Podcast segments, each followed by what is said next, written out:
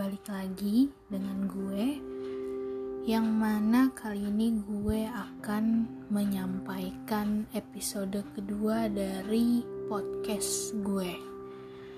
Tadi gue udah sempet bikin uh, polling di Instagram Buat kalian. Beberapa temen gue juga bisa milih mau materi apa yang bakal gue sampein malam ini. So, dari dua yang gue ajuin yaitu tentang jurusan IPA atau IPS dan tentang sakit hati, yang menang vote adalah tentang sakit hati. Jadi, gak usah panjang-panjang intronya, gue langsung mulai aja. Sakit hati itu apa sih? Gue pribadi berpendapat bahwa Sakit hati itu adalah ketika lo merasakan sesuatu, perasaan tidak nyaman, tidak enak, sakit di hati lo karena situasi, kondisi, keadaan, atau mungkin perlakuan orang lain terhadap lo, atau justru lo sendiri yang menciptakan itu, menciptakan rasa sakit, tidak nyaman, yang biasanya berawal dari asumsi atau pikiran lo sendiri. Pertama-tama gue mau ngucapin uh, congratulations bagi kalian yang mungkin uh, belum pernah merasakan yang namanya sakit hati. Uh, big applause buat kalian karena gue merasa kalian cukup beruntung, terutama yang tidak pernah sakit hati dalam soal percintaan. Terus, gue juga mau mengucapkan congratulations buat kalian yang pernah mengalami sakit hati, baik itu soal percintaan atau soal lainnya. Loh, kok dua-duanya lo kasih selamat? Iya, kenapa? Karena buat lo yang pernah ngalamin sakit hati, itu tandanya lo pernah survive dari penderitaan lo, lo pernah jatuh dan lo juga udah pernah bangkit lagi dari yang namanya keterpurukan sakit hati. So, nggak ada salahnya kan kalau gue kasih selamat. Dari yang gue tahu dan gue alami, sakit hati itu ada dua. Satu, ya yang gue bilang dari tadi, sakit hati karena percintaan. Dua, karena masalah lain yang tidak ada sangkut pautnya dengan percintaan, tapi menimbulkan sakit hati sih di diri kita sendiri. Gue akan bahas dulu dari sakit hati karena cinta. Asik bahasanya keren banget. Gue akan mulai dengan quotes dari salah satu novel yang gue sering dan gue cukup suka bacanya, yaitu novel Jatuh dan Cinta karya Boy Chandra kalian bisa beli bukunya karena ini inspiring gue banget. Ada dua quotes yang akan gue kutip di sini. Yang pertama, kadang beberapa hal memang harus membuat kita terluka hanya untuk mengetahui siapa seseorang sebenarnya.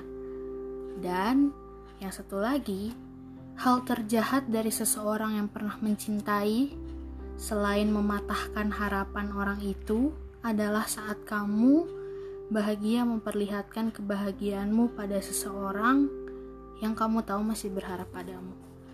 Wih, kalau gue sih denger quotesnya itu dalam banget sih. Uh, quotes yang pertama itu seolah-olah menunjukkan bahwa di saat lo ada di momen titik terendah lo, titik terpuruk lo karena sakit hati, lo akan tahu siapa sebenarnya orang-orang yang akan muncul sebagai uh, teman sejati atau mungkin orang yang tulus sayang sama lo gitu. Terus quotes yang kedua adalah uh, kenapa gue bilang maknanya dalam? Karena di situ lo harus menunjukkan ke orang lain bahwa lo bahagia tapi lo tidak tahu bahwa orang tersebut juga masih mengharapkan lo gitu. Ya worstnya di situ sih. Uh, semacam kayak plot twist mungkin. So patah hati sakit hati dan patah hati itu sama gak sih ya kalau menurut gue sih sama ya cuma kalau sakit hati itu lebih general, lebih umum kayak lo bisa sakit hati karena apa aja. Tapi kalau patah hati mostly biasanya karena percintaan, karena jatuh cinta. Uh, buat kalian yang patah hati di luar sana, gue minta banget jangan pernah menyerah atas hidup kalian hanya karena sakit hati, hanya karena patah hati, karena you are worth more than you know. Lo lebih berharga daripada lo sekedar nangisin dan meratapi patah hati lo. Percaya deh.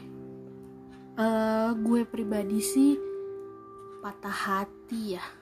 Uh, ya sepertinya gue pernah mengalami beberapa kali kejadian patah hati dan ya gue cukup menikmati ya kalau bisa sekarang gue bilang gue menikmati bagaimana patah hati itu menjadikan gue orang yang lebih dewasa, lebih terbuka lagi mata dan hati gue bahwa ketika lo jatuh cinta sama orang, lo tidak akan bahagia semudah itu karena pasti ada aja cobaannya yang harus lo alamin gitu. Terus uh, kenapa kita bisa patah hati? Gue bukan expert dalam psikolog ya, jadi gue nggak bisa bilang kenapa-kenapanya secara ilmiah. Tapi menurut gue adalah ketika lo patah hati itu tandanya satu ya lo bener-bener tulus sama orang itu. Dua ya lo memang apa ya merasa bahwa apa yang selama ini udah lo korbanin ternyata nggak ada harganya buat orang lain. Dan itu bikin hati lo patah ya kalau kata quotes yang ngetrend zaman sekarang ada yang patah tapi bukan papan. Maksudnya ya patah hati. Uh, gue akan coba cerita secara ringkas aja pengalaman gue soal patah hati. Nggak ada yang nggak ada yang cerita yang unik sih soal patah hati gue. Ya hanya sekedar suka terus nggak disukain balik bertepuk sebelah tangan atau apa pun itu. Tapi sampai detik ini gue merasa bahwa gue belum pernah bener-bener jatuh cinta sama orang.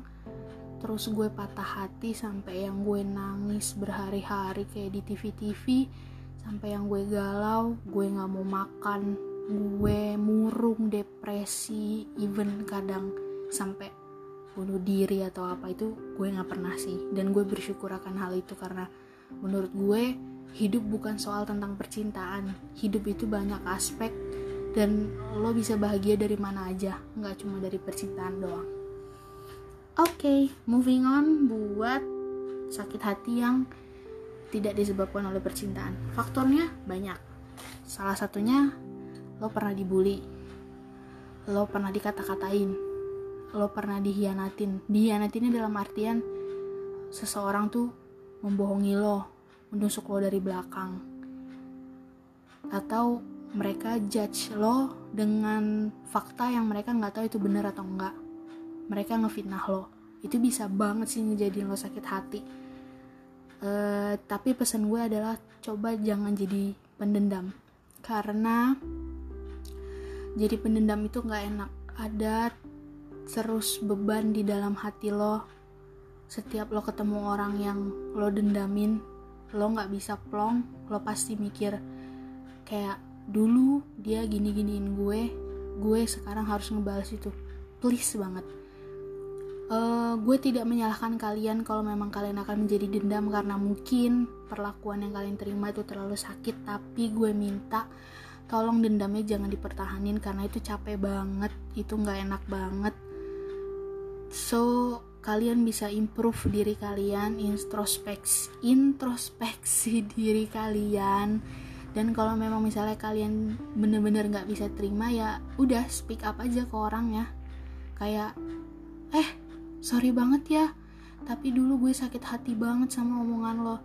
Ya kalau dia nerima ya oke. Okay. kalau misalnya dibilang pan sih lo? Baperan banget deh ya ya udah at least lo sudah mencoba untuk speak up dan menyampaikan seberapa tidak terimanya lo dengan perlakuan mereka dan seberapa tidak nyamannya lo dengan apa ya apa yang lo rasain dulu deh ketimbang lo harus menumpuk dendam terus capek sumpah.